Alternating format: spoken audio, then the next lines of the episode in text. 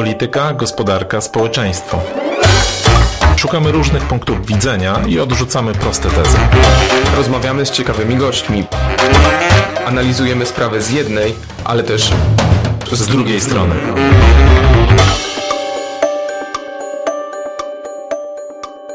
Tomasz Żółciak. Grzegorz Osiecki, a dzisiaj naszym gościem jest pan dr Maciej Berek, główny legislator pracodawców RP, były szef e, RCL-u, czyli Rządowego Centrum e, Legislacyjnego. No, dzień no dobry. Właśnie. Dzień dobry, witam państwa, witam panów. Pytanie czy, pytanie, czy były, czy też przyszły e, szef RCL-u, bo wieść gminna niesie, że jest pan kandydatem i to takim poważnym na ponowne objęcie tej funkcji już y, w rządzie Donalda Tuska. Jest w tym trochę prawdy? E, myślę, że najrozsądniejsze zawsze jest jednak e, takie podejście, że póki e, rzeczywistość się nie zrealizuje, to można o niej mówić wyłącznie w charakterze takim przypuszczającym. Prawdą jest, że miałem przyjemność rozmawiać z premierem Tuskiem o wsparciu jego ekipy e, rządowej w tych obszarach, które są związane z odpowiedzialnością za kształt prawa, za organizację tego procesu. Myślę i coś mi podpowiada, że to będzie troszeczkę inaczej ułożone niż e, te doniesienia medialne sprzed kilku godzin, ale, ale nieodlegle.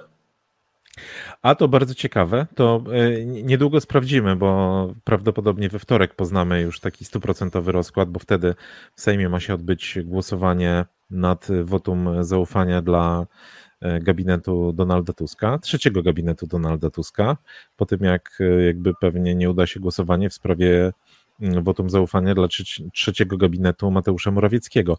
Ale to chcieliśmy trochę na kanwie tych nominacji e, zapytać, jaki Pana zdaniem, jeżeli chodzi o funkcję szefa RCL-u, w ogóle funkcję Rządowego Centrum Legislacji, Jaki, jak Pana zdaniem, e, jaki powinien być tutaj najlepszy model? Znaczy, e, czym powinno być RCL? Czy ono powinno no, tylko sprawować taką wykonawczą e, rolę do projektów innych ministerstw, do rozporządzeń czy propozycji rządu, czy powinno jakby współkreować jako ono ktoś, kto ma największy aparat prawny?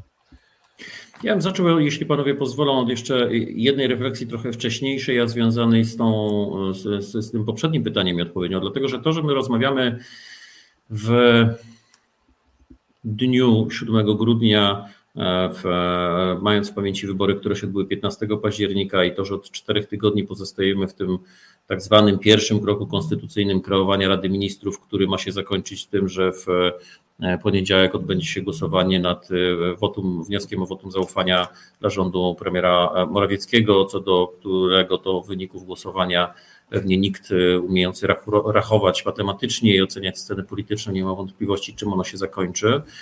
To wszystkie te okoliczności są z punktu widzenia tego, czy jak rozumiem mamy rozmawiać, czyli jakości stanowionego prawa, problemem. Dlatego, że mamy taką sytuację, w której mamy ukształtowaną faktyczną większość w parlamencie, która w normalnej sytuacji konstytucyjnej powinna dysponować swoim rządem, swoim w sensie takim, że kreuje ten rząd i egzekwuje e, od niego współpracę i wspólne prowadzenie spraw państwa, tak jak sobie ta większościowa koalicja to układa.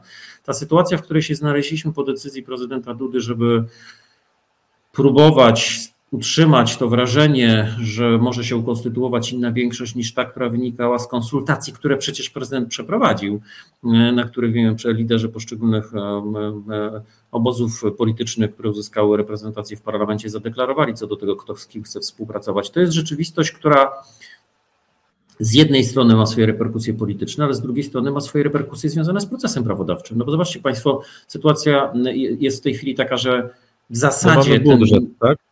Znaczy, no, mamy, no pierwszy, nie mamy budżetu. Punkt, nie... Pierwszy punkt, pierwszy... taki, który najpoważniejszy dla nowego rządu, to będzie budżet, którego rząd Mateusza Morawieckiego nie złożył.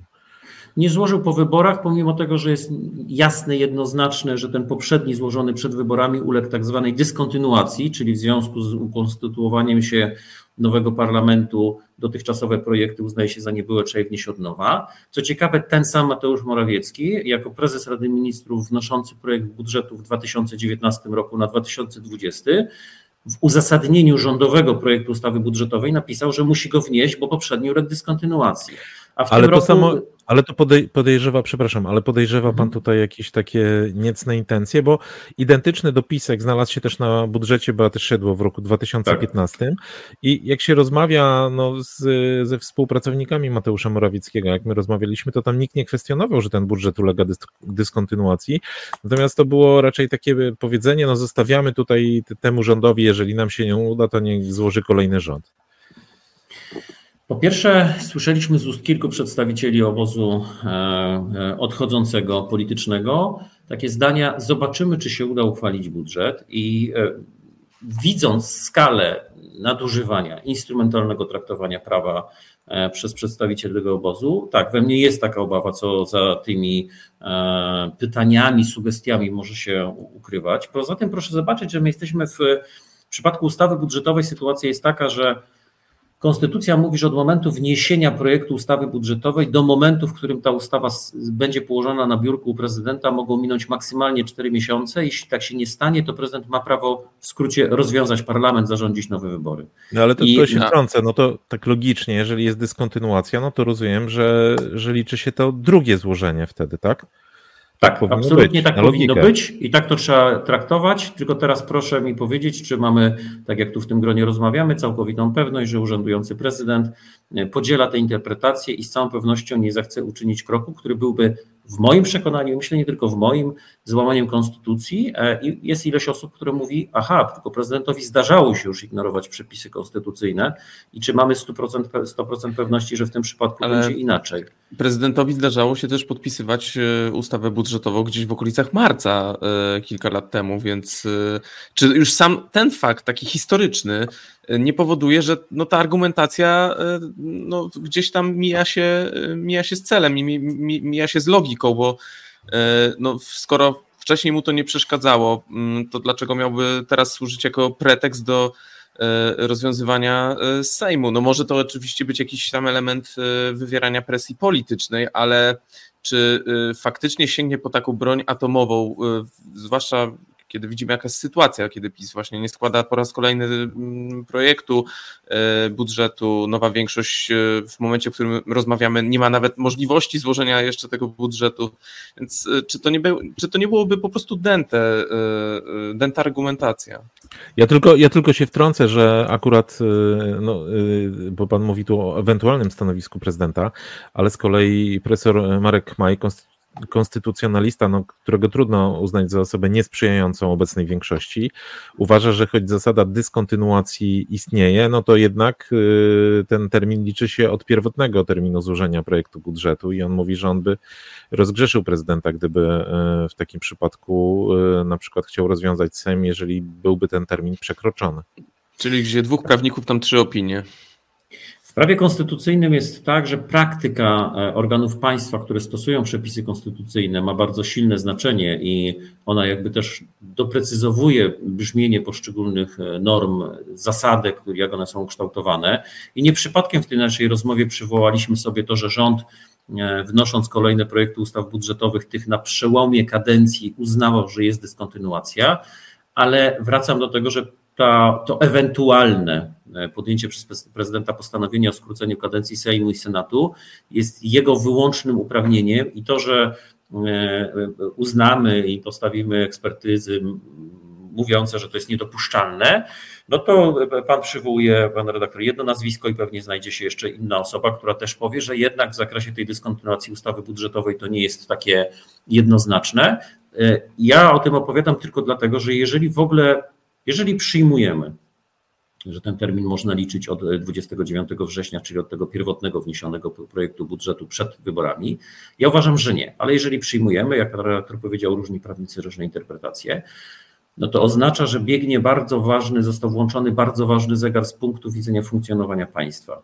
A skoro tak, to byłoby dobrze, żeby ci, którzy mają wziąć odpowiedzialność za to, żeby ten budżet doprowadzić, przedstawić Sejmowi, bo na razie go nie mają jako projektu w Sejmie, przeprowadzić wziąć za niego odpowiedzialność, mogli to zrobić jak najszybciej. I w tym sensie mówię, że te upływające tygodnie, w tej chwili już ostatnie dni, są rzeczą, które są, które są ustrojowo bardzo destrukcyjne. Tak? One pokazują, że nie ma takiego patrzenia na te procedury kreowania Rady Ministrów z punktu widzenia sensu, ich celu, którym powinno być to, że do tego utworzenia rządu powinno dojść stosunkowo jak najszybciej, a nie żeby tę procedurę maksymalnie przeciągać.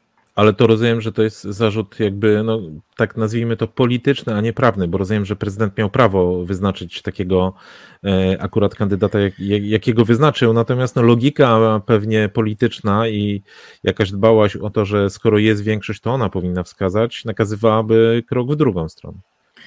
Panie redaktorze, ja mam akurat przyjemność prowadzić zajęcia z prawa konstytucyjnego na Uniwersytecie Warszawskim. Jak ze studentami omawiałem procedurę tworzenia Rady Ministrów, e, to zawsze co roku mówiłem im tak. Sensem tego pierwszego kroku, który należy, w którym inicjatywa należy do prezydenta, jest i powinno być to, żeby się udało utworzyć rząd. Czyli jeżeli się oprzemy tylko na tej argumentacji matematycznej, oto jest największy liczbowo klub, tylko że on nie ma większości zdolnej utworzyć rząd i nikt z nim nie chce wejść w, w koalicję. Więc jeśli się oprzemy na większości e, najwie, najbardziej liczny klub, to prezydent miał prawo. Ale czy to ma sens konstytucyjny, skoro za tym klubem nie ma większości konstytucyjnej zdolnej utworzyć rząd? Ja cały czas mówiłem ze swoim, ze swoim studentom, nie proszę Państwa, to chodzi o to, że prezydentowi powinno zależeć na tym, żeby ten rząd powstał, bo taka rola mu jest przez konstytucję przypisana. Ja odnoszę wrażenie i mówię to jako prawnik, że to, co się zadziało, niewiele ma wspólnego z celem, z sensem, z duchem z, y, y, tych przepisów konstytucyjnych. To zostało wykorzystane, użyte w sposób literalny, w moim przekonaniu tym samym instrumentalny. Okej, okay, to y, tylko to jest rzut oka w przeszłość, a spójrzmy, to, spójrzmy teraz co przed nami, bo y, i wróćmy trochę do tego wątku, o którym Grzegorz wspomniał na początku naszej rozmowy. Y, w kontekście szefa Rządowego Centrum Legislacji, jaką on rolę powinien pełnić? Czy to powinien być kimś w rodzaju takiego rządowego notariusza, który wykonuje pewne techniczne czynności, czy może powinien brać taki aktywny udział w kreowaniu polityki, e, przygotowywać projekty e, ustaw. No, mówi się na przykład, że e, dotychczasowy szef RCL-u, pan Krzysztof Szczucki, jest autorem tej słynnej ustawy powołującej do życia E, komisję e, do spraw e, badania wpływów rosyjskich. Potem zaangażował się w kampanię wyborczą, o co zresztą były do niego kierowane pretensje, że zamiast skupiać się na pracy RCL-u, skupia się na kampanii i tak dalej, i tak dalej. Na ile taka osoba jest urzędnikiem z krwi i kości, a na ile jest politykiem? Pan poseł Krzysztof Sztucki rzeczywiście bronił tej ustawy o e, Komisji do Spraw Rosyjskich Wpływów, e, twierdząc, że nie jest problemem to, że ona pozwala pozbawiać kogoś, mówię w skrócie pewnym, możliwości sprawowania urzędów bez drogi sądowej, mówiąc, że wystarczy skarga do sądu administracyjnego. Jak Państwo pamiętacie, panowie, to wtedy było, ten akt prawny był poddany tak masywnej krytyce co do jego niekonstytucyjności ze, ze strony wszystkich możliwych obserwatorów. Pan Krzysztof Szczucki był tym, który mówił, że to jest bardzo zgodne z konstytucją, nie widzi tu żadnego problemu. Ja o tym wspominam tylko dlatego, że ten sam pan, pan poseł Krzysztof Szczucki jest w tej chwili reprezentantem grupy posłów, którzy zaskarżyli do Trybunału Konstytucyjnego ustawę o TS-ie, zarzucając, że wpływa ona na niezależność prezesa banku NBP-u, ponieważ pozbawia go stanu, nie pozbawia, zawiesza go w pełnieniu stanowiska bez wypełnienia drogi sądowej, bez możliwości zweryfikowania tego przez sąd. Znowu z punktu widzenia prawniczego, dla mnie to jest jakby traktowanie prawa, że jakby moje poglądy dopasowuję do sytuacji, którą mam obsłużyć. I z tego wychodzę na odpowiedź na pytanie, jaka jest rola, jaka powinna być rola Rządowego Centrum Legislacji. Ja jestem radcą prawnym i postrzegam rolę Rządowego Centrum Legislacji tak, jak się powinno postrzegać rolę radcy prawnego czy adwokata, który jest moim pełnomocnikiem. Dobry prawnik musi umieć powiedzieć, co jest dopuszczalne, co jest niedopuszczalne, co rekomenduje, jakie są ryzyka prawne, musi też umieć wykonać to, co jest najlepsze w interesie klienta, tak jak klient definiuje swoją, ten, ten swój interes. Natomiast pierwotne jest to, że urzędnicy są po to, żeby zabezpieczać państwo przed ryzykami prawnymi, żeby mieli przestrzeń do tego, żeby powiedzieć, to jest określone ryzyko, to może być zakwestionowane według jakichś tam standardów konstytucyjnych, prawno-człowieczych czy innych, i oni muszą mieć przestrzeń do tego, żeby to powiedzieć. Decydent polityczny, ten, który prowadzi ten proces, podejmuje te decyzje na podstawie różnych parametrów. Parametry prawne są istotne, czasami nie są jedynymi. I czasami legislator jest też osobą, która musi wykonywać pewne zadania, które mu są postawione, ale y, nie, nie, nie, może być to rozumiane w ten sposób, że ten legislator ma być w stanie napisać wszystko i zawsze i po prostu milczeć. Jeszcze jedno zdanie ilustrujące, co ja mam na myśli. Ja pracowałem e, jako legislator, przepraszam, frontowy, jeżeli można tak powiedzieć, w, przez kilka lat w biurze legislacyjnym w Kancelarii Senatu. Inna relacja, bo to bezpośrednio legislator uczestniczy w posiedzeniach komisji senackich, wspiera senatorów e, swoją wiedzą, ale dość podobny dylemat, który myśmy też jakby rozważali. Co ma robić legislator, który dostrzega, że coś, czego chce większość aktualna rządząca, jest niezgodne z konstytucją, a ona tego chce. I myśmy mieli wypracowany jednoznaczny standard. Moim obowiązkiem jako legislatora było w sposób taki, żeby to zostało zaprotokołowane, zgłosić zastrzeżenia. Powiedzieć, moim zdaniem to jest niedopuszczalne, to może naruszać konstytucję. Ale jeżeli ci, którzy decydują, to słyszą i mają dać przestrzeń do tego, żeby to można było powiedzieć, mówią, mimo tego chcemy to ryzyko podjąć, to legislator nie jest osobą, tak jak wtedy to w pracy legislacyjnej w Kancelarii Senatu rozumieliśmy, nie jest osobą, która ma zdecydować. Natomiast musi być przestrzeń do tego, żeby powiedzieć, żeby wykorzystać wiedzę urzędników jako ekspertów, bo oni mają ostrzec, zidentyfikować ryzyka. Tak postrzegam rolę instytucjonalną także takiej, takiej jednostki jak RCL. To ja chciałem zapytać, e, trochę przekładając jakby to już z funkcji poszczególnych urzędników na funkcję procesu. Jak Pana zdaniem powinien w tej chwili w nowym rządzie zmienić się proces legislacyjny? Jak on powinien zostać uformowany, żeby był skuteczny? Bo no jak się odwołamy do tych ośmiu lat, to tak, z jednej strony była pewna ciągłość, jeżeli chodzi o to, co się zaczęło dziać za czasów Platformy, tam powstał wtedy zespół programowania prac rządu, który dokonywał jakiejś pewnej wstępnej selekcji, te ustawy potem trafiały na różne komitety, były konsultowane, no te, te procedury działały, i to w czasach PiSu zostało rozbudowane, chociaż e, ten zespół programowania prac rządu to często działał z takim politycznym fokusem, że tam na to nakładano jeszcze taki bardzo polityczny filtr. Natomiast no, oprócz tego mieliśmy jakieś ekstraordynaryjne tryby, łącznie ze sztandarowym trybem poselskim, gdzie ustawy no, wjeżdżały do Sejmu, te, które była, była akurat taka potrzeba i były błyskawicznie przyjmowane. Oczywiście są takie sytuacje nadzwyczajne, pewnie jak w czasach COVID-u, kiedy no naprawdę trzeba szybko pracować i, i no te, te procedury z czasów pokoju nie są dobre w czasach wojny. No ale jak pan, jak pan patrzy w tej chwili na to, e, co powinno się zmienić, żeby no, i opinia publiczna, i jakby interesariusze różni powiedzieli, no okej, okay, to jest zupełnie nowy standard? Moim zdaniem, żebyśmy zaczęli postrzegać proces prawodawczy jako proces inny jakościowo, to muszą się spełnić dwie przesłanki. Po pierwsze, musimy zacząć, wszyscy uczestnicy tego procesu muszą zacząć przestrzegać prawa. To jest dramatyczne, że ja to mówię, ale to jest bardzo prawdziwe. Dzisiaj mamy przepisy, które wiążą rząd w, w, w tym sensie, że przewidują, że cały proces legislacyjny rządowy powinien być dostępny publicznie na tam dedykowanym portalu legislacja.gov.pl. Wszyscy, którzy się tym procesem, procesem zajmują, wiedzą, że przez ostatnie 8 lat ten wymóg był jawnie ignorowany. Tak? Niektóre dokumenty były zamieszczane, inne były zamieszczane po czasie, ustawa już była w Sejmie i dopiero pokazywano etap rządowy, a niektórych do tej pory nie pokazano, są puste rekordy, w których nie ma żadnych dokumentów, mimo tego, że prace nad nimi się toczyły. Więc tylko tyle i aż tyle zacznijmy przestrzegać przepisów, czyli respektować reguły, które są i to już będzie inaczej. Drugi element, traktujmy wszystkich uczestników tego procesu z szacunkiem. E, ja przez ostatnie miesiące funkcjonując w ramach, e, jako radca prawny, kooperując z takim podmiotem jak samorządy zawodowe, jak organizacje przedsiębiorców, właśnie pracodawcy Rzeczypospolitej, miałem okazję bardzo mocno dostrzec, e, jak destrukcyjne jest takie traktowanie tych partnerów społecznych jakby te procesy konsultacyjne były pozorne, to znaczy wysyłano na przykład projekt ustawy do zaopiniowania, e, ruszała machina po stronie takiego podmiotu, żeby opinię przygotować, pozyskać, przedstawić, a okazywało się, że gdzieś tam w Sejmie ktoś podejmował decyzję, że nieważne, że wysłaliśmy do konsultacji, do zaopiniowania, po dwóch dniach już jest drugie czytanie, trzecie uchwalone, tak? To poza tym, że to jest złe dla samego aktu, bo nie zdążyliśmy go stestować, czy on jest odpowiedni, prawidłowo ukształtowany, czy nie ma w nim luk, bo przecież procedura konsultacji jest też takim narzędziem weryfikacji, czy to, co zostało przygotowane, jest na pewno dobre. Ale to wpływa na bardzo złe takie postrzeganie państwa, którego twarzą są przecież politycy i urzędnicy, przez tych partnerów społecznych.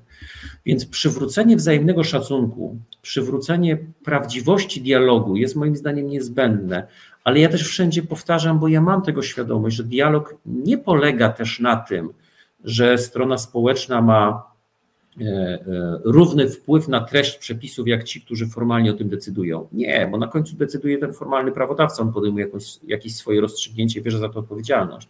Ale dialog powinien być prawdziwy. I teraz, jeżeli te dwie rzeczy złożymy i, i wrócimy do tego pytania, jak to ma być poukładane i jak sobie radzić z tym, że czasami są sytuacje nadzwyczajne, no właśnie niech sytuacje nadzwyczajne, bo one się będą zdarzały z różnych powodów, sytuacje nadzwyczajne niech będą nadzwyczajnymi i wtedy możemy iść szybko, na skróty, bez, y, bez dyskusji y, albo ograniczając mocno te dyskusje, y, bo nie ma na to przestrzeni, ale regułą jednak niech będzie to, że staramy się prowadzić proces w dialogu, wiedząc, co jest przygotowywane, jakie są tego konsekwencje. Wszystkie próby pójścia na skróty mogą się kończyć tak, jak ostatnie zamieszanie z, z wiatrakami, w którym wielkie armaty wytoczono przeciwko projektowi, który jeszcze dopiero rozpoczynał swoje prace, Została do niego dołożona rzeczywiście materia niezwiązana z pierwotnym projektem, co samo w sobie e, ja uważam za zjawisko złe, ale proszę zobaczyć, jak wokół tego można było później wytworzyć takie wrażenie, że się zadziało coś lobbystycznego, a, a mówimy o, a mówiliśmy na tym etapie o projekcie ustawy, tak, która dopiero rozpoczęła swoje procedowanie w Sejmie, ale e, pretekstem, przyczynkiem do tej całej awantury było to, że próbą, była próba jakby pójścia na skróty, czyli doklejenia materii, która była niezwiązana z projektem. Ale nie, nie, nie, przekonuje, nie przekonuje Pana ta argumentacja e, większości rządzącej, broniącej tego projektu, że ideą było to, oczywiście ja pomijam kwestie takie natury strategicznej, czyli że chodziło o to, żeby utrudnić Andrzejowi Dudzie ewentualne zawetowanie e, tej regulacji, ale że chodziło też e, o to, żeby nie tylko leczyć, leczyć objawy choroby. Mam tutaj na myśli ceny energii wywołane różnymi e, kwestiami wewnętrznymi zewnętrznymi, ale też, żeby leczyć przyczyny. I stąd właśnie ten pomysł, żeby e, dołączyć wiatraki, żeby pozytywnie zmienić miks energetyczny, ułatwić lokalizację tych elektrowni wiatrowych. Czy ta argumentacja jednak Pana nie przekonuje, że jednak to można było połączyć, przepraszam, w ramach tego jednego projektu? Panie redaktorze, można było połączyć w ramach tego jednego projektu, ale połączmy to wtedy na samym początku i powiedzmy, że pracujemy nad projektem, który ma, ma, ma moduły ABC czy AB, tak? Natomiast jeżeli będziemy mieli projekt, który ma moduły AB i na etapie prac sejmowych będziemy do niego dokładali moduł C, masywny, istotny, zakres merytoryczny, to będziemy funkcjonowali w rzeczywistości, w której ja już pomijam e, ja już pomijam kwestię e, no, takiej bardzo silnej polaryzacji politycznej, którą mamy i która będzie, bo widać, że ekipa, która oddaje władzę, e, będzie wykorzystuje z pełną premedytacją każdą okazję, żeby wbijać szpilki, nawet jeżeli one są nierealne, nieprawdziwe. Ale po stronie tych partnerów społecznych, bo oni mnie bardziej interesują, jest w tej chwili bardzo duża wrażliwość, tak? Wynikająca z tego, jak wiele złego się działo przez ostatnie dwie kadencje. I jest oczekiwanie tego innego standardu. Więc ja nie mówię, że nie można tych materii połączyć i ja nie mówię, że to nie jest jakoś uzasadnione merytorycznie, politycznie, w jakikolwiek inny sposób. Mówię tylko tyle, że taka refleksja powinna nastąpić wcześniej i projekt, który był położony, powinien pokazywać, czym się będziemy zajmować. I wtedy uniknęlibyśmy tego, co się zadziało, że zamiast o materii przez dłuższy czas rozmawialiśmy o procedurze.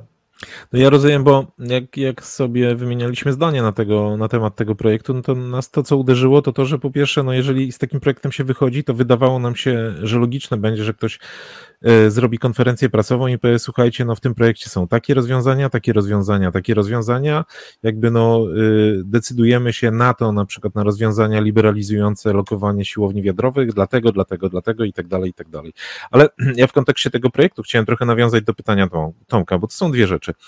Jedna E, przepraszam, że tak powiem, ale czy, czy to trochę nie jest taki prawny idealizm? Bo tak, z jednej strony wiadomo, że politycznie przejrzysty proces, długie konsultacje, to wszystko jest wspaniałe, ale z drugiej, z drugiej strony jakby, no często jak ktoś patrzy politycznie na różne procesy, to on wolałby skrócić konsultacje, może nie robić tego aż tak przejrzyście, żeby nie skonsolidować oporu przeciwników danego rozwiązania. To jest taki polityczny pragmatyzm jeden, a drugi to jest ten, o którym mówił Tomek.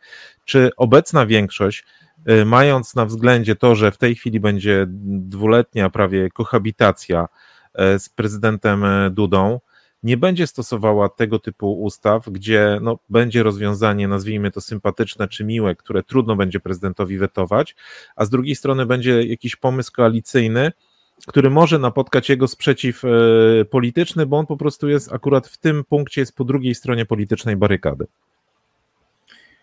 Panie redaktorze, proszę Państwa, ja e, tak, mogę się przyznać, że pewnie w tym, co mówię, pogrzmiewa trochę idealizmu, ale ja dostatecznie długo byłem w środku tego procesu, żeby ten idealizm był jednak przepuszczony przez, przez sito realizmu.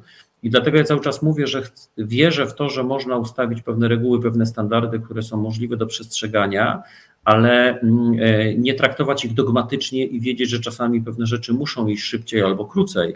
E, ale to nie jest też tak, że w tych poprzednich kadencjach kompletnie nic się nie działo takiego pozytywnego. Bardzo dużo osób w różnych miejscach, w różnych środowiskach na przykład docenia sposób procedowania prawa zamówień publicznych, tak? który to projekt był e, z jednej strony fachowy, z drugiej strony on też miał w sobie pewną naturę pewien aspekt, pewne pierwiastki polityczne, no w zależności od tego, jak to sobie ukształtujemy, to uzyskujemy trochę inny system zamówień publicznych. I gdzie się z kim nie rozmawia, to wszyscy mówią, to był dobrze przedialogowany projekt. Na końcu nie wszyscy byli szczęśliwi z tego, jak on brzmi, ale wszyscy mieli poczucie, że zostali wysłuchani, ktoś im odpowiedział, dlaczego robimy tak albo inaczej. I nie da się oczywiście każdej ustawy prowadzić w taki sposób jak PZP, które tam miesiącami prace nad tym trwały. Ja mam tego świadomość, ale mówię o tym, że powinniśmy przyjąć pewien standard, i jeśli musimy od niego odstępować, no to bądźmy świadomi, że od niego odstępujemy. E, I e, jeszcze raz odpowiadając na to pytanie związane z, z łączeniem różnych materii w projekcie. Znaczy, nie ma, to nie jest tak, że to, co się stało przedmiotem prac Sejmu po, po tej poprawce, to było niespójne merytorycznie. Przecież to by mogło wyjść jako całościowy projekt, bo to by było spójne merytorycznie, dotyczyło tego samego obszaru.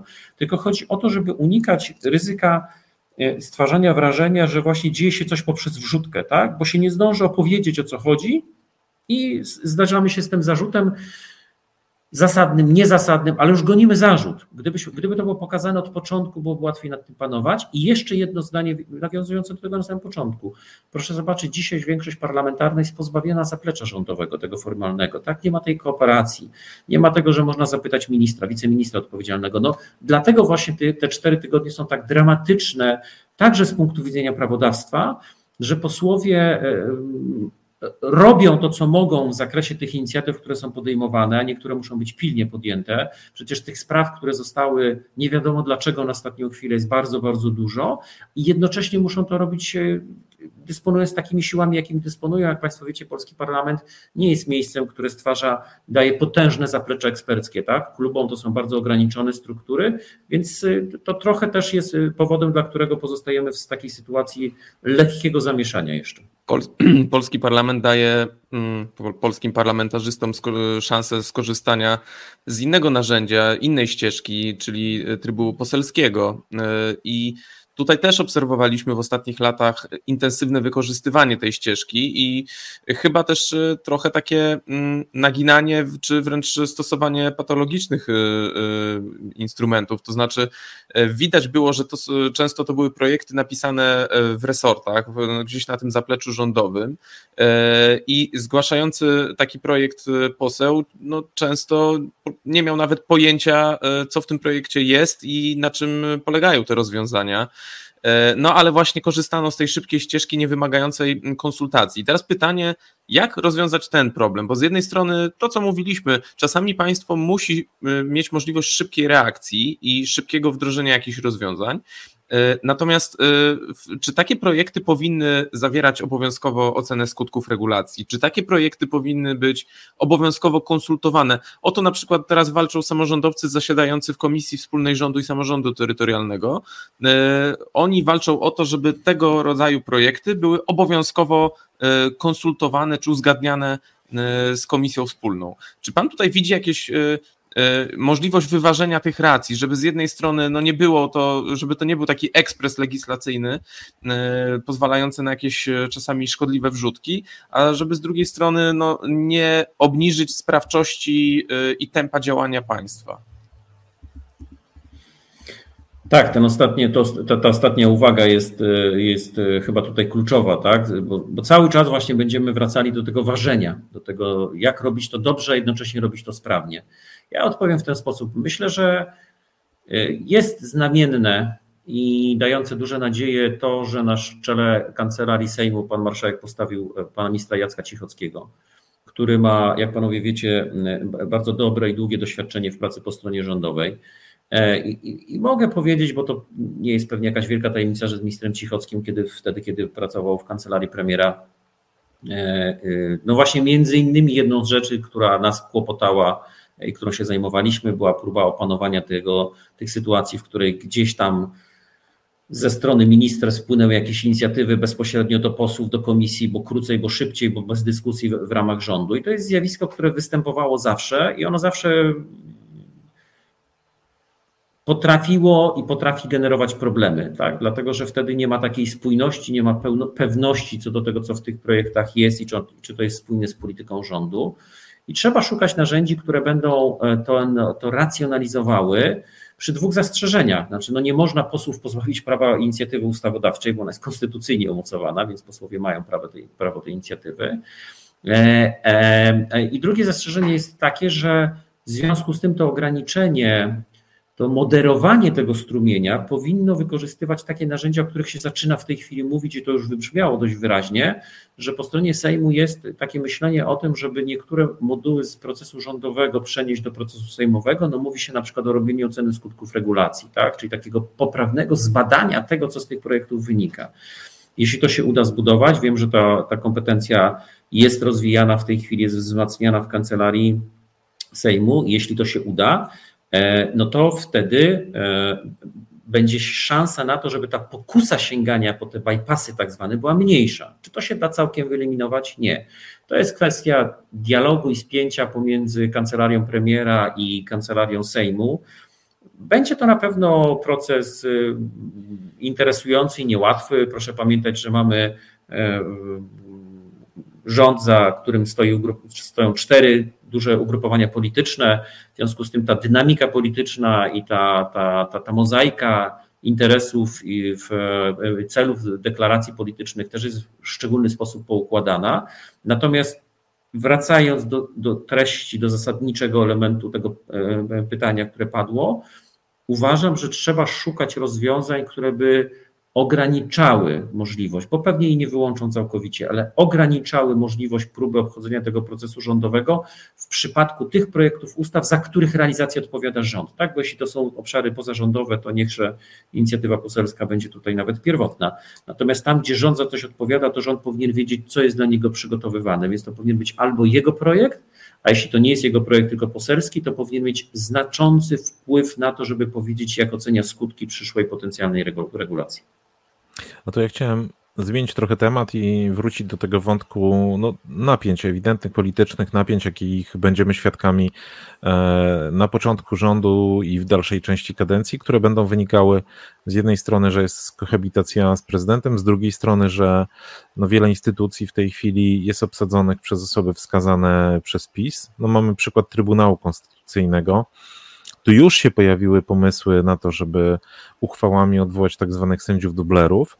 Y, I no, rozumiem wtedy, jakby y, w te miejsca powinni pojawić się albo ci sędziowie, którzy byli wybrani w roku 2015, albo powołać nowych sędziów.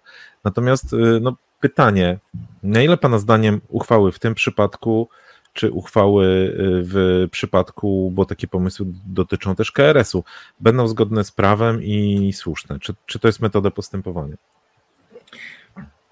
Panie redaktorze, po pierwsze jest tak, że mamy stan dramatycznego bałaganu konstytucyjnego. Dramatycznego bałaganu konstytucyjnego, który nie jest tylko kwestią y, y, różnic spojrzeń między organami konstytucyjnymi, kwestią e, oceny ekspertów, środowiska naukowego i 70 konferencji, które się na ten temat odbyły. To jest bałagan prawny, którego skutki odczuwa albo może odczuwać każdy z nas. Bo każdy z nas może pójść do sądu w sprawie, w której będzie się procesował z państwem, bo państwo nam nie nałoży jakąś karę, albo się będzie procesował w swojej prywatnej, cywilnej, gospodarczej jakiejś sprawie. Przedsiębiorca pójdzie z, z innym przedsiębiorcą rozstrzygać sprawę sądową i po czasie, który upływa w Polsce, on i tak niestety nie jest zbyt krótki, dowie się, że właściwie strona, która przegrała, to postanowiła podważyć to, że ten, który orzekał, to w ogóle być może nie ma statusu sędziego, sędziego, tak? Czyli tak naprawdę ten cały chaos przenosimy, skutki potencjalne przenosimy na jednostki, które są pozbawione ochrony prawnej, albo ta ochrona staje się znowuż iluzoryczna, bo jest tak odroczona w czasie, zanim to się ostatecznie rozstrzygnie, że przez ten czas to już te, te, te, to, co myśmy się spierali, przestaje mieć znaczenie, bo nasza firma nie istnieje, albo, albo się w naszym życiu osobistym coś takiego zadziało, co jest już nieodwracalne, ma skutki. I dlatego z tego chaosu trzeba wyjść. Bezwzględnie koniecznie i to jest odpowiedzialność każdego, kto rozumie, po co uczestniczy w procesie rządzenia państwem. Żeby z tego procesu wyjść i z tego chaosu wyjść, potrzebne są rozwiązania ustawowe. Żeby w Polsce wprowadzić rozwiązania ustawowe, które przywrócą porządek konstytucyjny i tak zwaną praworządność, potrzebna jest współpraca ze strony prezydenta. Dopóki współpracy, gotowości ze strony prezydenta nie będzie, a jak na razie słyszymy, że prezydent chce chronić dorobku prawnego, cokolwiek on oznacza poprzedniej ekipy rządzącej, trzeba będzie poszukiwać wszystkich rozwiązań, które są możliwe i które nie będą łamaniem prawa, bo ja nigdy nie powiem, że łamanie prawa jest rozwiązaniem na wyjście z sytuacji łamania prawa, ale będą przynosiły jakiś efekt. Ja te dyskusje o, o uchwałach odwołujących sędziów słyszałem, Znam, też brałem udział w konferencjach na ten temat. E, znam projekty, które powstawały w różnych środowiskach pozarządowych. Panowie to też doskonale wszystko wiecie. Nie ma dzisiaj na stole projektów uchwał tego typu, które moglibyśmy poddać ocenie tak naprawdę. Więc moja odpowiedź jest taka: jakiś krok trzeba wykonać, zanim będzie gotowość po stronie prezydenta, żeby e, pomagać, wspierać to przywracanie porządku konstytucyjnego trzeba będzie szukać innych rozwiązań. Jakie one będą, musimy poczekać, aż one się wykrystalizują, będą leżały na stole, wtedy się będzie można do tego odpowiedzialnie odnieść. Ale czy Pana zdaniem te, dajmy na to, uchwała dotycząca tych e, trzech e, źle obsadzonych e, sędziów w Trybunale Konstytucyjnym, czy ona może być sprawcza i skuteczna? Bo jednak sytuacja jest zgoła inna niż to, co zrobił PiS na początku swoich rządów, bo tam jednak mieliśmy odkręcanie sytuacji także poprzez uchwałę, ale jeszcze zanim e, ci trzej legalnie wybrani sędziowie przez poprzednią większość e, złożyli ślubowania. No, tutaj mamy sytuację, z której z jednej strony e, może zostać podjęta próba odkręcenia tego w ten sam sposób, czyli poprzez uchwałę Sejmu, no ale mówimy jednak o usunięciu ze składu TK sędziów, którzy to ślubowanie już złożyli. Czy na ile tutaj istotne jest y, właśnie to ślubowanie złożone przed prezydentem? Bo tutaj już kolejny raz się powołam na profesora Chmaja, y, z którym o tym rozmawialiśmy.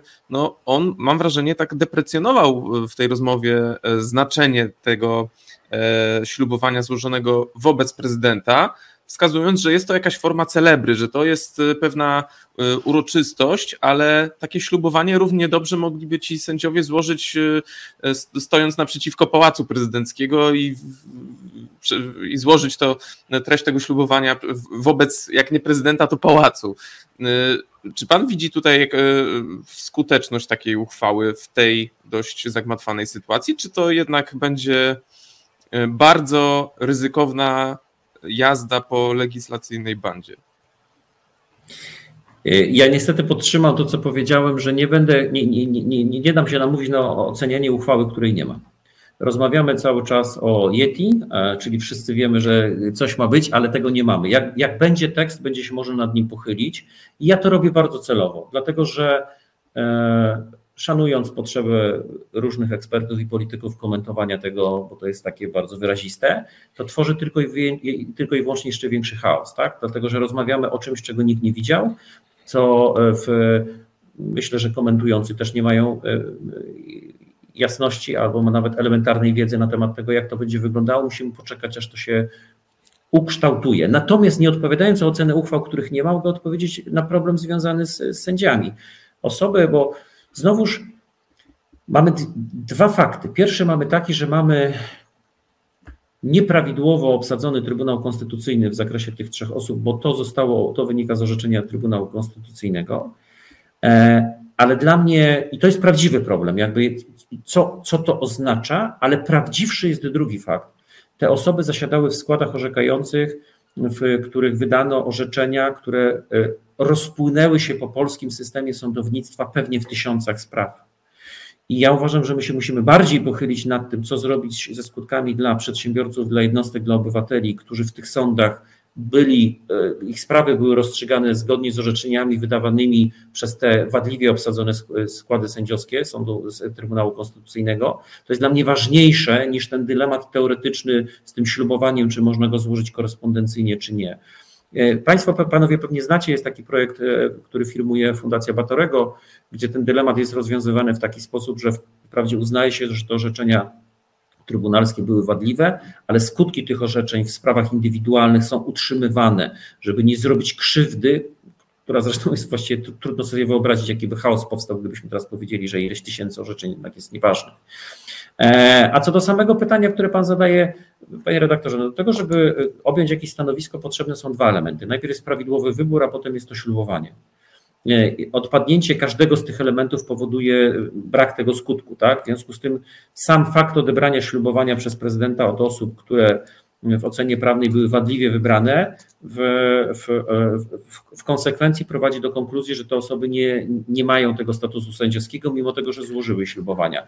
Ale ten sam problem mamy z osobami, które były prawidłowo wybrane, a nie złożyły tego ślubowania, bo one w w sprawowanie tych swoich urzędów akurat nie weszły, no nie zostały do tego urzędowania, do tego sprawowania urzędu dopuszczone. To ja jeszcze chciałem pewnie na koniec zapytać e, no, generalnie o relacje z Trybunałem Konstytucyjnym w obecnym składzie, no bo jak widzimy, Trybunałowi jakby nie idzie, e, mimo tego, że został obsadzony w ciągu dwóch kadencji no, przez e, osoby wskazane, czy przez sędziów wskazanych przez parlament, w którym PiS miał większość, no to mm, on sam jest w wewnętrznym sporze, w takim ciężkim wewnętrznym sporze. Jest kwestionowana prezesura Julii Przyłębskiej w tej chwili przez część składu. Nie mogą zbierać się składy Trybunału w pełnym składzie, no przepraszam za, za takie masło maślane.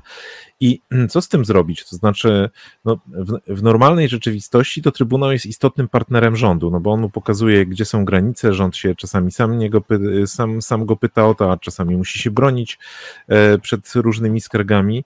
Mm, ale jak tutaj będą wyglądały te relacje? I jest coś, co gdzieś tam w ostatnich dniach się zaczęło pojawić, jak nastąpiło takie trybunałowe lekkie przyspieszenie w orzeczeniach, które miały dotyczyć różnych relacji Polski z Unią Europejską. Mówimy to o ustawie o Sądzie Najwyższym, czy o orzeczeniu o środkach tymczasowych. Y, czy gdzieś tam się pojawiała taka obawa, że jeżeli będą, że lepiej te orzeczenia dać teraz, bo jeżeli potem zmieni się premier, to premier może ich nie drukować. Czy Pana zdaniem wchodzi w grę takie rozwiązanie? Tak, Trybunał Konstytucyjny zaczął się, znaczy tak jest moim twierdzeniem, a nie odpowiedział na ostatnie pytanie. E, Trybunał Konstytucyjny zaczął się w ostatnich dniach, e, nagle się zaktywizował. Tak? Przez całe miesiące mieliśmy puste wokandy żadnych spraw Trybunał nie rozstrzegał, czy nie ma żadnych spraw i nagle e, na wokandę wjeżdżają z dużą intensywnością sprawy i te, które były i nowe się pojawiają.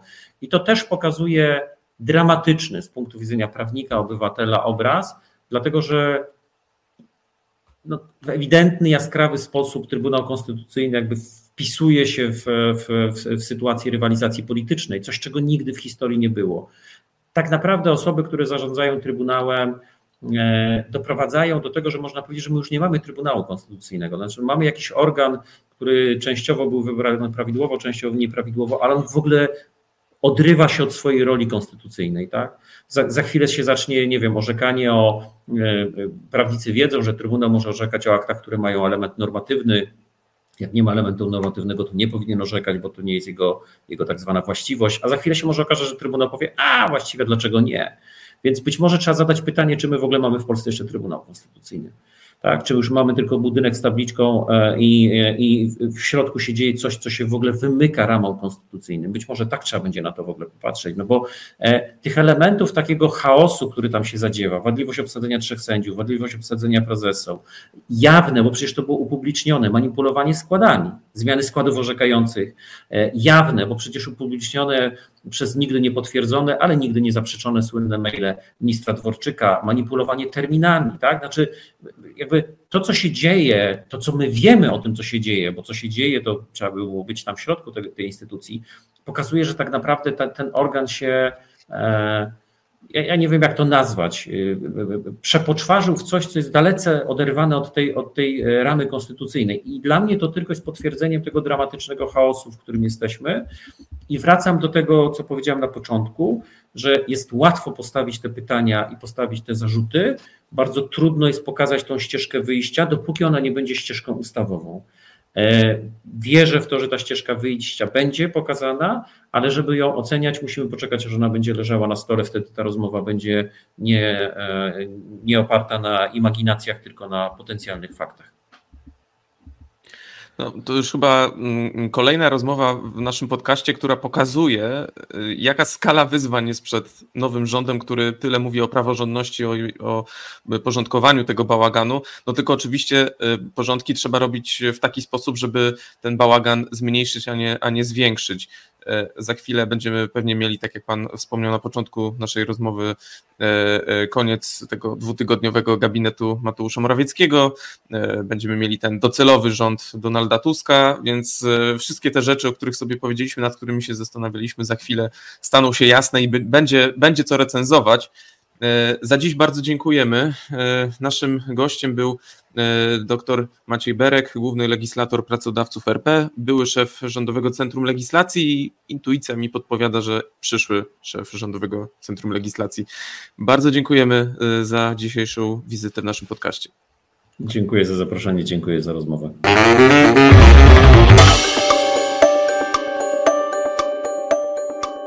I witamy w drugiej części e, podcastu, e, w której e, no, nie sposób nie wspomnieć o tym, co przed nami, bo wygląda na to, że przyszły tydzień zapowiada się bardzo intensywnie politycznie. Będziemy mieli dwa dni, poniedziałek i wtorek, z posiedzeniem Sejmu, na którym E, najpierw wystąpi jeden premier, potem ten premier przestanie być premierem, potem przyjdzie e, ten drugi premier i on dopiero zacznie być premierem, e, no i potem zaprzysiężenie premiera no, chyba tutaj nie jest dla nikogo zaskoczeniem, Donalda Tuska, który już właściwie pokazuje, jak ten jego gabinet wygląda. Widzimy, że ta struktura się opiera na, raczej na dotychczasowej siatce resortu z pewnymi korektami. E, czy ty się spodziewasz e, tutaj jakichś, jakichś turbulencji, czy to raczej będzie, no wiesz, taka, taka, e, że to wszystko pójdzie takim planem gry, który już jest gdzieś tam zarysowany, chociażby jeżeli chodzi o harmonogram prac Sejmu. Czy, czy, czy spodziewasz się tu jakichś niespodzianek? Ja myślę, że no, największą niespodzianką to jednak jest mimo wszystko to, że do takiej sytuacji doszło, no bo to jest dosyć historyczny fakt, że będziemy mieli dwa ekspozy w zasadzie jednego dnia. E, dosyć ciekawa sytuacja. Natomiast co się potem wydarzy, to naprawdę jest w tej chwili trudno przewidzieć, bo mm, jeżeli chodzi o takie wyzwania, które rząd Tuska będzie miał na dzień dobry, no to jednym z nich rozmawialiśmy z naszym gościem. najważniejsza sprawa na początku to będzie budżet. I tu od razu y, no, mm, rząd znajdzie się pod taką podwójną presją, bo z jednej strony to jest presja oczekiwania elektoratu i obietnic dla wyborców z kampanii wyborczej, czyli kwoty wolnej, ulg na dzieci ze strony trzeciej drogi, czy no, podwyżek budżetówce i chyba tylko ta ostatnia kwestia zostanie w budżecie zrealizowana, podwyżki w budżetówce i podwyżki dla nauczycieli, natomiast inne będą musiały poczekać na lepsze czasy, a z drugiej strony no wszystko będzie się działo w biegu teraz, tak? Znaczy będzie przejmowanie resortów w biegu, minister finansów wejdzie, będzie się musiał zorientować jaka jest sytuacja, nie wiem, czy były tam, zdaje się, że nie było takich kontaktów, jakie kiedyś bywały, bo y, kiedyś y, były takie sytuacje, gdzie nowa ekipa po prostu wchodziła do resortu, który miała przejąć kilka dni wcześniej i została zapoznawana przez urzędników ze stanem spraw. W tej chwili czegoś takiego, z tego co wiemy, nie będzie, więc to na pewno będzie jedno z tych utrudnień, zwłaszcza w kontekście budżetowym, bo tutaj po prostu gonią terminy. Bo jak rozmawialiśmy mm, z panem Maciejem Berkiem o tym wszystkim, to tam nie pojawił się jeszcze jeden fakt, mianowicie taki, że ten budżet musi wylądować e, w Sejmie przed pierwszym przed końcem grudnia, no bo zgodnie z konstytucją, jeżeli, nie ma uchwalonego budżetu na dany rok, no to wtedy jakby jest, działa się na podstawie tego projektu, który został do Sejmu złożony. No, to czasami jest nazywane prowizorium budżetowym, aczkolwiek nie do końca o to chodzi. No to jest jedna z tych rzeczy, które będzie takim testem dla sprawności tego rządu na początek. A z kolei testem sprawności dla Sejmu myślę, że też będzie głosowanie budżetu, no bo do tej pory widzieliśmy spory, w tej chwili już są e, dzisiaj nawet e, w trakcie posiedzenia, czy e, wczoraj w trakcie posiedzenia widzieliśmy, kiedy było składanych dużo poprawek i no, prace Sejmu zaczęły się przedłużać, tak? Ten taki okres miodowy zaczął się kończyć, no bo Sejm wchodzi w tej chwili w taką intensywną realizację uchwalania ustaw, poprawek, a tym bardziej będzie to dotyczyło budżetu, gdzie poprawek może być kilkadziesiąt albo kilkaset, jak bywało w poprzednich latach. Ale patrząc, też na, trochę tak od strony wizerunkowej na e, całą sprawę, no to wygląda na to, że e, to takie pięć minut Szymona Hołowni na stanowisku rotacyjnego marszałka e, Sejmu, no właśnie mija. To znaczy, e, to będzie taki naprawdę poważny okres przesilenia e, w polskiej polityce, bo będziemy mieli Mateusza Morawieckiego, który, no powiedzmy to wprost, dostanie solidne manto w Sejmie w najbliższy poniedziałek, bo po wygłoszeniu expose, które ma pokazywać pewne wizje tej Polski utraconej, prawicowej Polski utraconej i wizję ewentualnego E, utrzymania się w opozycji, potem powrotu do władzy e, e, Prawa i Sprawiedliwości, czy generalnie rządów prawicowych, będziemy mieli też Szymona Hołownię, który siłą rzeczy gdzieś przejdzie do cienia, bo takie całe całą atencję medialną przecież zagarnie za chwilę Donald Tusk. To on będzie numerem jeden i to e, wokół niego będą się koncentrować teraz mm, sprawy. Choć trzeba przyznać, że Szymon Hołownia bardzo sprawnie e, zagospodarował te swoje e, pięć minut. No, stał się takim wręcz marszałkiem celebrytą. Był poniekąd takim współkreatorem pewnych wydarzeń politycznych i, i tego, w jakiej kolejności one występowały. Te jego długie konferencje prasowe z, z pytaniami licznymi od, od dziennikarzy, e, to, to wszystko powoduje, że on tutaj jakiś kapitał zbił i to chyba y, y, y, ucieleśnia się w, w, w wynikach rankingu e, takiej popularności czy zaufania do polityków, gdzie jednak Hołownia bryluje, ewidentnie. Ale jeszcze raz, Donald Tusk za chwilę wraca i, i, i, chyba tutaj przypominają się te okładki Tuska wracającego na białym koniu. No to, to jest ten moment, kiedy on zacznie przypieczętowywać e, ten swój wielki powrót do polskiej polityki. No tak, aczkolwiek od razu utonie jakby w szeregu różnych problemów i to problemów takich y, i prawnych i, i takich związanych z przejmowaniem resortów przez PiS. Y, wkrótce potem pojawią się decyzje wyborcze, bo musimy też pamiętać o tym, że y, jakoś tak się złożyło, że w tej chwili ta jedna kampania za chwilę płynnie przejdzie w dwie, drugie, w dwie kolejne kampanie, samorządową i kampanię europejską i te decyzje też wkrótce będą zapadały, więc na przykład, y, y, no jestem ciekaw, czy się za chwilę nie okaże, że ci y, politycy, których przywitamy w przyszłym tygodniu jako ministrów większościowego rządu, nie staną w szranki wyborcze w marcu, w kwietniu i, i w maju, jeżeli chodzi o wybory europejskie i nie wybiorą się tam, więc tu jest dużo niewiadomych. Natomiast to na pewno jest tak, że Tusk jakby przykuje uwagę w tej chwili i Hołownia gdzieś znajdzie się w cieniu. No ale na, na, dłuższą metę jest pytanie, jak rząd sobie poradzi z tymi problemami, które no generalnie ma, no bo to z jednej strony są różne wyzwania takie bieżące, mieliśmy ostatnio taki ciekawy sondaż, który to pokazywał, no z drugiej strony to jest kwestia też tego, co zostało po PiSie, no bo yy, to, to będzie przejmowanie resortów, wymiana kadrowa, yy, no, czyszczenie różnych y, funkcji, ale z drugiej strony pytanie, co z różnymi projektami, które po PiSie zostały, takimi jak CPK, jak Atom, jak polityka zbrojeniowa, podpisane kontrakty zbrojeniowe, no to nie są takie rzeczy, z których Platforma w tej chwili używa takiego y, y, słowa klucza, zostanie dokonany audyt, tak?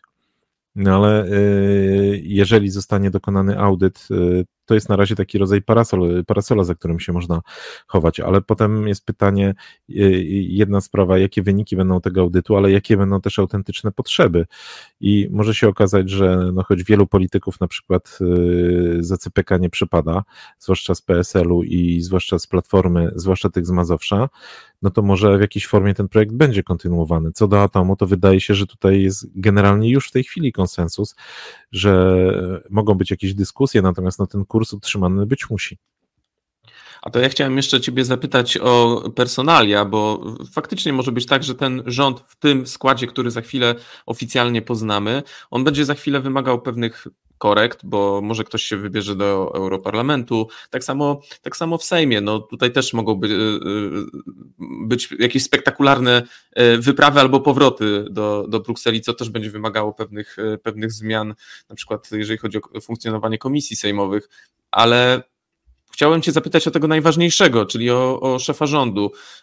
Gdzieś tam cały czas pobrzmiewają takie teorie spiskowe, E, że oto Donald Tusk, mimo tych e, płomiennych zapewnień, że nigdzie się nie wybiera, no, że jednak jest jakaś taka opcja gdzieś e, z tyłu głowy, że może, może wróci do Brukseli po tym, jak już tę Polskę uratował, sformował rząd, być może powie, słuchajcie, ja swoje zrobiłem, E, e, teraz wy pilnujcie Polski, ja chcę zostać komisarzem unijnym, a najlepiej szefem Komisji Europejskiej. Ty wierzysz w taki scenariusz? Bo ci, którzy mówią o takim scenariuszu, przypominają, że zanim Donald Tusk no, pierwszy raz się wybrał do, do Brukseli e, na parę lat, no też prawie że tam do, do, ostatniego momentu zarzekał się, że nigdzie się nie wybiera. Tylko pytanie, czy tutaj ta stawka nie jest już e, za wysoka, bo jednak Donald Tusk jest takim czynnikiem spajającym te koalicje. Tak jak czynnikiem spajającym po stronie pisowskiej był Jarosław Kaczyński, no to czy teraz taki rząd bez e, Donalda Tuska e, miałby rację bytu i czy on w ogóle miałby szansę przetrwać do końca kadencji? No, na pewno jest tak, że y, jeżeli się mówi o tych różnych funkcjach, to pewnie sz, sz, funkcja szefa komisji jest najbardziej łakomą, no bo to jest, y, jeżeli w Brukseli szukać realnej władzy, to pewnie to jest właśnie ta władza, tak? Znaczy to, to jest y, funkcja o największym takim zasięgu, no bo umówmy się, przewodniczący Rady Europejskiej to jest funkcja ważna, zwłaszcza, że e, no, ten przewodniczący odpowiada za negocjowanie z państwami ich stanowisk, no ale tam jest zawsze wspierany przez prezydencję więc z tego punktu widzenia ona jest ważna, ale może nie aż tak ważna. E, pozostałe też nie są tak istotne, natomiast szef komisji to jest top of the top.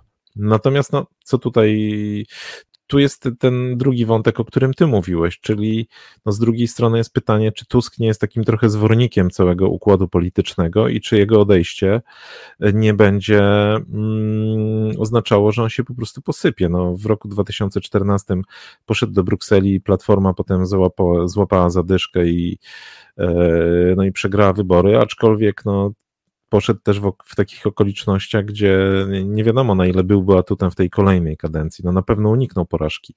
Natomiast tu no, do niego jest przypięte to zwycięstwo wyborcze z rekordową frekwencją, jako do lidera tej partii opozycyjnej, która uzyskała najlepszy wynik.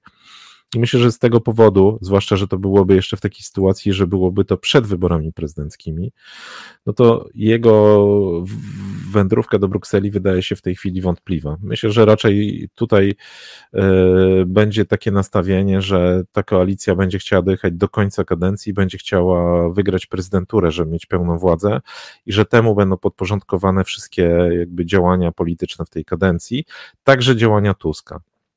No tutaj jest jeszcze jedna teoria e, dotycząca wyborów prezydenckich. E, przyznam szczerze, że na, na dziś, na teraz jestem raczej sceptycznie do, do niej nastawiony, ale ona się gdzieś tam pojawia, czyli że Donald Tusk jednak będzie chciał przypieczętować tę swoją polityczną drogę, swoją polityczną karierę i tym przypieczętowaniem, tą kropką nad i miałyby być wybory prezydenckie, no i uzyskanie tej, tejże zacnej funkcji. E, no tylko to by oznaczało e, marginalizację Rafała Trzaskowskiego, ale, ale, ale. Ci, którzy tak twierdzą, mówią, zawsze Rafała Trzaskowskiego można wystawić e, jako kandydata na unijnego komisarza. I w ten sposób trochę się pozbyć tego konkurenta. E, tylko dlaczego, z czego wynika mój sceptycyzm? No jednak Rafał Trzaskowski e, cały czas gdzieś tam jest liderem, jeżeli chodzi o pojawiające się raz na jakiś czas sondaże dotyczące e, wyborów prezydenckich w 2025 roku, więc on ma cały czas ten mm, kapitał, który zebrał przez ostatnie lata, a zwłaszcza w kampanii prezydenckiej 2020 roku. Jest zweryfikowany wyborczo. Te 10 milionów głosów, które zebrał, to jest coś, czym Donald Tusk w żaden sposób się pochwalić nie może.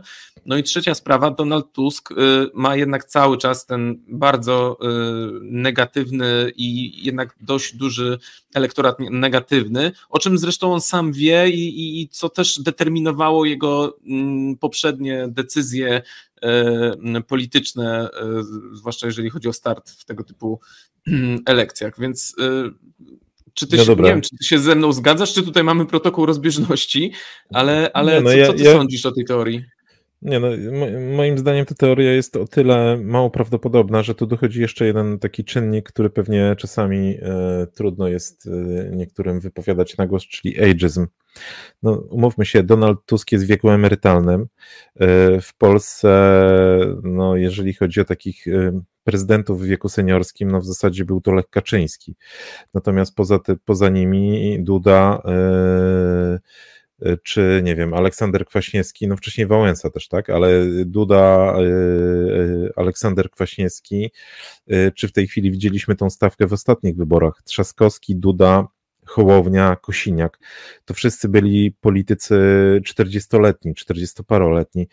E, poza tym e, kolejną rzeczą w przypadku Tuska jest to, że on nadal ma silny elektorat e, negatywny. Jeżeli mówiliśmy sobie o tym, no, no, że te wybory są jego sukcesem w dużej części, to jednak warto pamiętać, że Platforma nie zrealizowała swojego celu, jakim było dojście do PiSu i uzyskanie, a najlepiej wyprzedzenie PiSu, jeżeli chodzi o poparcie. Platforma była druga w tych wyborach i orbitowała wokół 30% z hakiem gdzieś tam.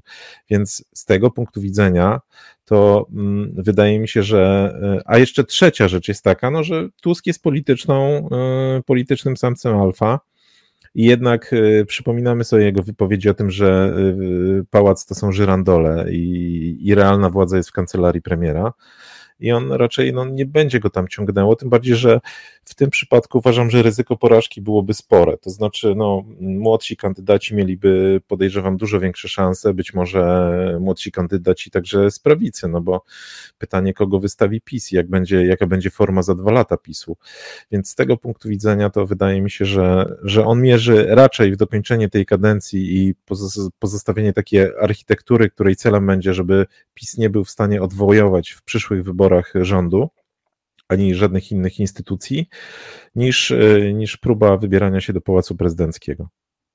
Tak się zastanawiam na koniec, czy to, to powiedzenie Tuska, e, które wspomniałeś o Pałacu i Żyrandolach, czy ono będzie aktualne przez najbliższe półtora roku, kiedy będziemy mieli koabitację? No, coś, co nie za często obserwujemy w polskiej polityce, bo jednak już, już teraz, na tym etapie, kiedy no formalnie czekamy na ten większościowy rząd, E, widać obawy przed tym, e, jak e, pałac będzie próbował sypać piach w tryby tej, no bo... tego gabinetu, no bo jednak choćby ten pomysł dotyczący załatwiania pewnych poważnych spraw uchwałami Sejmu, no jest związany z tym, żeby zbypasować prezydenta. Próba łączenia różnych rozwiązań w ramach jednej ustawy, widzę tak zwana ustawa wiatrakowa, no to właśnie też sprytny plan zakładał, że dzięki temu Andrzejowi Dudzie trudniej będzie takie rzeczy zawetować, ale to nie jest tak, że Andrzej Duda e, jest kompletnie bezbronny w takich sytuacjach. Ja jestem sobie w stanie wyobrazić e, e, sytuację, w której dostaję na biurko jakiś projekt, który zawiera pożądane społecznie czy państwowo rozwiązania, ale które są jednocześnie wymieszane z jakimiś kontrowersyjnymi czy wątpliwymi rozwiązaniami i on się zastanawia, co, co, co, co mogę zrobić z, z, z, tym, z tym pasztetem. E, no, jestem w stanie sobie wyobrazić sytuację, w której on projekt nawet wetuje e, i jednocześnie wykłada na, na stół własną inicjatywę ustawodawczą. Więc e, tutaj ja nie jestem przekonany, czy w, czeka, czeka nas okres, w którym nowa większość będzie mogła sobie pozwolić na jakieś deprecjonowanie czy ignorowanie pałacu.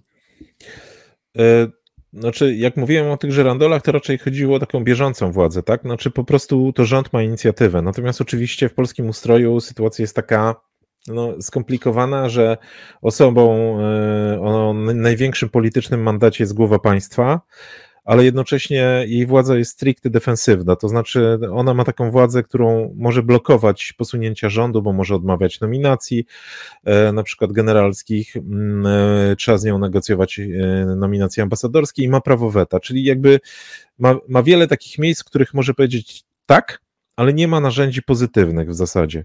No, tu jest przeciwieństwem rządu, więc no, na pewno jest tak, że z tego punktu widzenia, mm, no to, to, to, i, to, to tutaj Andrzej Duda ma sporo narzędzi, żeby e, negocjować chociażby z rządem Tuska, ale myślę, że właśnie to będzie motywem Donalda Tuska, żeby doprowadzić do sytuacji, w której y, w kolejnej kadencji będzie przychylny obecnej większości prezydent, z którym wielu rzeczy nie trzeba będzie negocjować i z którym nie będzie y, takiej y, jakby twardej kohabitacji. Znaczy nie będzie żadnej kohabitacji. I tym chyba mało optymistycznym akcentem kończymy dzisiejszy odcinek. E, no tak, mało optymistyczny. Dlaczego taka mina? No, wszyscy chcielibyśmy, żeby wszystko się odbywało w ramach e, e, konstruktywnej współpracy, a na razie chyba tu się zgodzimy, na taką konstruktywną i bezproblemową współpracę się nie zanosi, prawda? No, oczywiście wszyscy byśmy chcieli, żeby wszyscy ze sobą zgodnie współpracowali, natomiast jest pewien problem, że gdzieś tam na końcu tych wszystkich pobożnych życzeń, czy nawet marzeń, nie tylko pobożnych życzeń, no jest jakby twarda polityka, interesy i wiele różnych innych rzeczy, które powodują, że rzeczywistość wygląda tak, jak wygląda. E, no i my mamy co opisywać i o czym rozmawiać. I za to naszym słuchaczom dziękujemy bardzo. Grzegorz Osiecki i Tomasz Żółciek. Thank you.